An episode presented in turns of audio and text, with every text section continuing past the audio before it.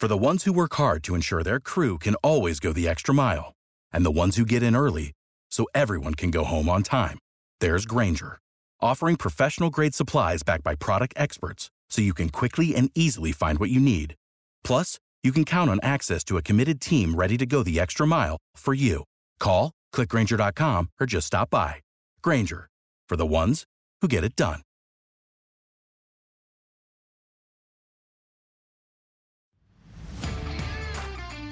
You are listening to Habsent Minded, brought to you by Habs Eyes on the Prize.com.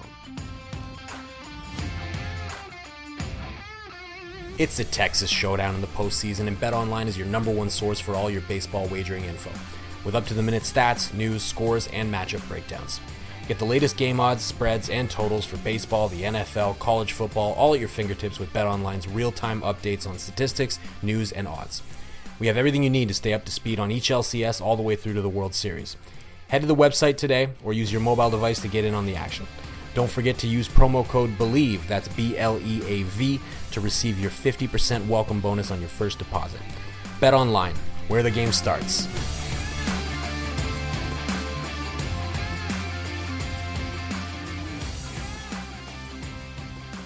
Hello and welcome to Prospect Minded with Patrik Bexell. We're going to talk Swiss hockey. We're going to talk with our famous expert, and it's Thomas Roost of Central Scouting. Thomas, thank you so much for joining me. Thank you for, for having me. It's always a great honor uh, discussing with you about uh, NHL hockey. And and uh, if I sound a little bit weird, I've come down with a man flu, so you know I'm about to die or head explode or something. Uh, but no, it's not that serious. First and foremost, Thomas, in, in regards to both Rohrer and in, in regards to uh, Reinbacher, National League went from four import players to, to six import players. How has that affected the league now that you played about 10 games?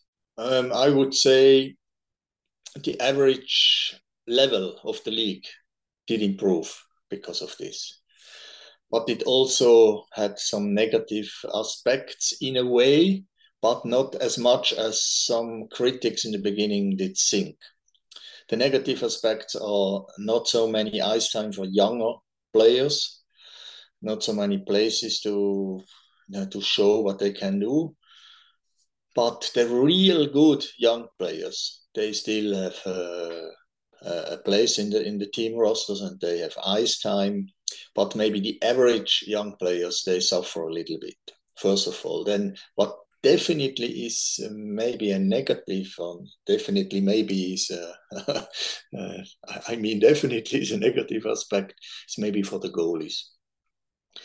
I have problems to see young swiss goalies getting some ice time because nearly all teams now have an import goalie and this import goalie uh, plays a lot and young goalies need playing time also need experience in this position. And this is uh, maybe the negative aspect for the swiss hockey in a way. The league improved the, the league level improved and i'm still waiting actually with these six imports. And because of the the money is pretty good in switzerland in the swiss league that i expect uh, uh that in the Champions League, a Swiss team can challenge for the for championship. We, we we talk about the Champions Hockey League, and and unfortunately, it is not it's not at the same level as the Football Champions League yet. No, it's not. uh, because we would need an NHL team in there for for that. But oh yes, but in in regards to to you're struggling a little bit this year with with Champions Hockey League with the Swiss team. Not as bad as the winners though, because currently Tappara is sitting outside the playoffs, looking in. Uh, but it's interesting you say that the good players will still play, but the Swiss league, Swiss team, the under twenty team, has been on a steady rise over the last couple of years. Will this mean that young players will go into North America faster, or maybe choose other routes, like we have seen Austrian and and Slovak players maybe go to Swiss, uh, Sweden or Finland to develop? I think yes. The very best young players will stay in the Swiss league because they will challenge for good ice time in a pro league already if they are maybe draftees in the draft year. but these are exceptions. Most of the young, of the pretty good average Swiss uh, under 18 players, if they have a chance to go to North America, to go to Scandinavia to play there, they will take this chance, I'm, I'm sure. Because I also think the, the best way is to play in the Swiss league with good ice time, with responsibility. And the second best way would then be North America or Scandinavia, because the the junior league in Switzerland doesn't have the level to really improve them. It's uh, from it's a big gap from first line to third and fourth line in, in junior league teams, and uh, this doesn't help for for developing the, the good players who play for the under 18 or under 20 national team. Looking at it from from from a point of view uh, from Montreal Canadiens prospects, obviously we got Vinzenz Rohrer in in Zurich strong, strong team. We spoke about it before with um, Malgin coming over. Andrighetto has, is, is there, and there are other famous players. Arguably, one of the teams with the biggest budget in the whole of Europe. Uh, and and are you surprised to see Rohrer have having had that success with keeping ice time around 12 to 15 minutes, scoring every now and then uh, in, in the first 10 games of the season? No, I'm not very surprised because uh, I was pretty high on him all the time. And I think he definitely uh, can be at least a very good pro player in our league. And he has still chance to develop into an NHL player, I would say. And uh, he actually confirmed what I did know from him and what I did read from my colleagues from North America, from Central Scouting, who did uh, make uh, a lot of uh, reports about him. So I was actually quite positive that he will make the team in Zurich. He confirmed this, and I really like how he plays. He, uh, I like him. Uh, he's scanning the ice all the time. He's uh, in advance of uh, what happens on, on, on the ice in his brain. And he has the knack of, of uh, uh being open, always his positioning open, that he can and uh, scoring chances also because of this. I also like he has very good uh, playmaking, good puck skills, very confident with the puck also the, his problem right now in, in the Pro League in, in, in Zurich is uh, his physicality. He gets knocked off the puck uh, quite still quite often. He is not uh, heavy, not big enough. His, his weight is not, uh, his, his strength is not, uh, he's not strong enough yet to really compete. But nearly everything else, the hockey IQ, the the energy level, and he's not afraid, even if he gets knocked down by opponents physically, he's not afraid. He, he goes into the mix. He's really a positive element, even in this team, and this team is the, the highest budget team in all Europe, probably, uh, maybe except some two, three KHL teams. But uh, uh, yes, he he's a, a, positive element in this team already, and respect. He has a very good season so far. Um, will Marc Crawford be that guy to be able to bring out the best of Vinzenz Rohrer? I don't know. Or is he, he more focused, Or is he yeah. more focused to win the league? Because that is something that Zurich has been saying they should win for ages. And um, one of my non-favorite coaches, Rikard Grönborg, didn't succeed in his time there. Yeah, I think um, um, Marc Crawford has definitely the advantage that he knows the NHL and he knows what is uh, needed from a, from a young player to succeed in the NHL, and he can definitely teach him and tell him a lot of stuff about this. Whether he is now the best option overall, I don't know. He gives him a chance. He has ice time. This is definitely positive, but this ice time is not because uh, he supports him or gives him some advantages or treats him uh, positively unfair compared to other players. This is because Vinzenz Rohrer is a good player and is uh, already a, a, positive element. And I wouldn't overrate the influence of a coach.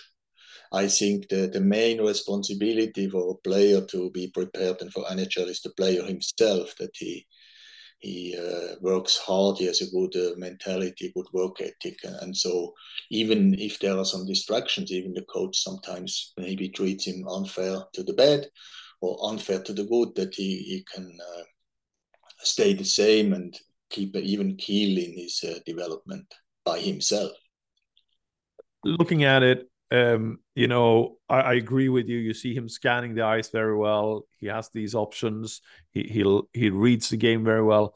From what I've seen, watching some NL, uh, NL games, and, and I'm still saying NLA, but um, Me too. it, it's uh, it seems like he struggles with a shot.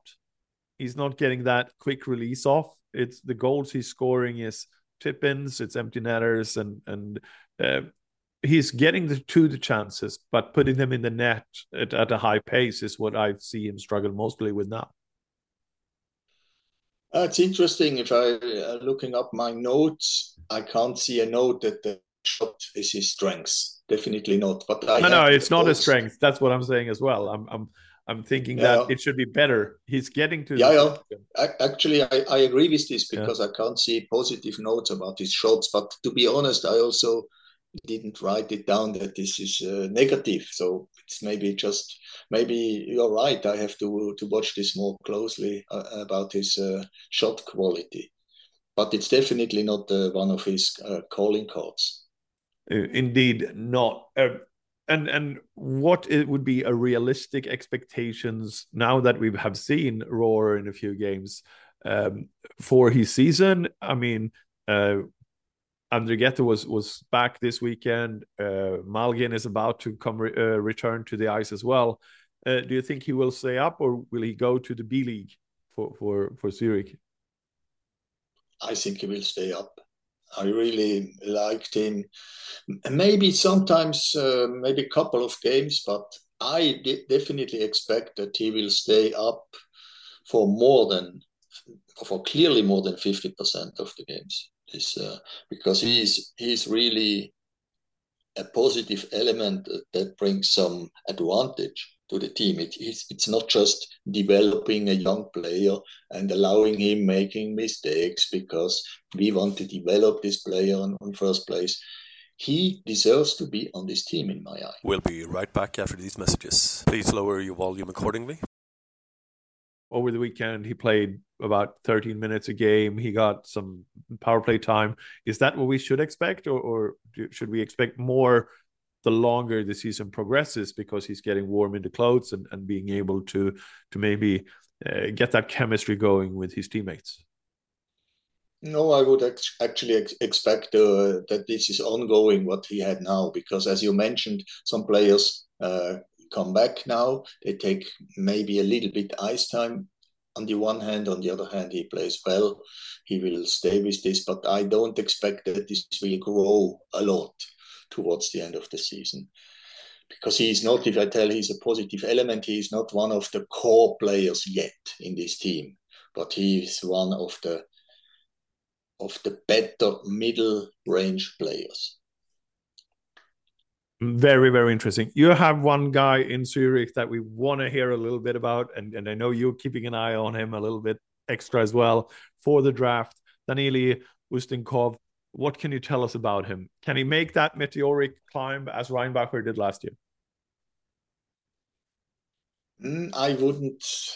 Uh, I don't think he will be number five overall in the end in the draft, but I give him chance to to become a late first round pick. Right now, I have him as a second rounder, but this is a dynamic process and he can improve. One year ago, at this time of the year, Reinbacher was also a second round pick on my on my sheet, and uh, a lot can happen. He's a he's a different player than Reinbacher. He he is an offensive butterfly, and uh, when he plays junior, I think some coaches would have problem with him because he He's very creative and very unpredictable, and maybe not the best guy to play within a system. He's very good with the puck. He can, he's a, a purely in the in the junior league, a purely offensive defenseman. He also was a forward when he was a, a child, and they changed him to a defenseman just uh, maybe one, two, three years ago. And um, yeah, he's he's the opposite of a reliable, steady, high percentage defensive defenseman. so you're saying he's uh, he's uh, Sandin Pellikka more than uh, Reinbacher? Yes, yes, yes. I would I would tell this. Yeah. yeah. he's very fascinating. We have another guy, a defenseman in Zug, this Leon Muggli, who I'm nearly as high as Ustinkov, but he's the complete opposite. He's a, a, a pure, he, you never will uh, get out of your seat if you watch him playing, but he doesn't make mistakes. He always takes the safe choice for decisions. He's very reliable, very steady, very heady. And Ustinkov is a little bit opposite. But what I have to tell now, when he plays for the ZSC Lions in the in the pro team, he doesn't play like this yet he really plays much more conservative. Lately, he started to become a little bit more confident with the puck. Also, got some uh, misses then, uh, did lose the puck sometimes. But the coach didn't bench him then immediately. And this is a, a very positive from a coach. You have to allow a creative player like Ustinkov to make mistakes and, uh, not bench him immediately after one because this is his strength. He can create, he can rush down the ice. He's very good with the puck. He can win one-on-one battles with the puck and, and create options and, and offense. Thank you so much, Thomas. It's always enlightening to hear your voice and, and to hear your insights. I'm going to finish with one question that I actually forgot to ask you when we spoke about the National League in regards to, to the leagues in the world and, and in regards to Europe, where would you rank uh, National League nowadays with what's going on with KHL and with the extra added imports into the system? Uh, I have to give it two uh, two answers. The first answer is in terms of entertainment level, I think the National League is the top league in Europe because it's fire wagon hockey up and down. It's uh, unbelievably attractive with a lot of goal scoring chances, but not very structured. It's uh, not very structured all the time, not very good defense all the time. But entertainment level is, for me, definitely the second best league after the NHL. In terms of the real level, sportive level, I think with the six imports, the level did raise again, and it's now probably pretty close in a way to the uh, Swedish, to the, the Finnish league. But if you watch in the Champions League these games against these teams, I still see some small advantages of, of the uh, of the Scandinavian league, top league teams. Overall, especially in the depth in the third and fourth line, I think they are better they have the better basic education, better shooting quality, uh, better passing quality in average. But maybe the top line players are definitely as good in our league. Yeah, I, I agree with you. I think entertainment value and obviously with the fantastic crowds that the National League has. This helps uh, also, yes. It helps mm-hmm. and it brings out the best of the players. Uh, you get some very good players, especially with the with how the Swedish crown is is fluctuating against uh, the dollar and the Swiss franc. Uh, Swiss franc. Uh, but also, I think the structure is maybe what is lacking in in, exactly. in Switzerland, yeah. whereas yeah. which is very strong. But I have it as for me personally, I have the SHL on top, but I have uh, National League quite close, and then I have a drop off for KHL and Liga right now because of, of the players fleeing KHL more or less. Oh yeah, yeah. The KHL uh, level did go down definitely after uh, losing the, that many players. This is this is clear, but I'm not sure whether it's already yeah, maybe the, the top play, the top uh, teams in the KHL are still uh, very good. Yeah, but but not uh, the bottom fifty percent of the teams. Definitely not. Yeah. And there you have it. We thank Thomas again for his insights, and uh, we wish you all the best, Thomas. Thank you so much for joining us. All the best uh, to you, and thank you for having me. It was a great time as always. Uh, this has been presented by Bet Online.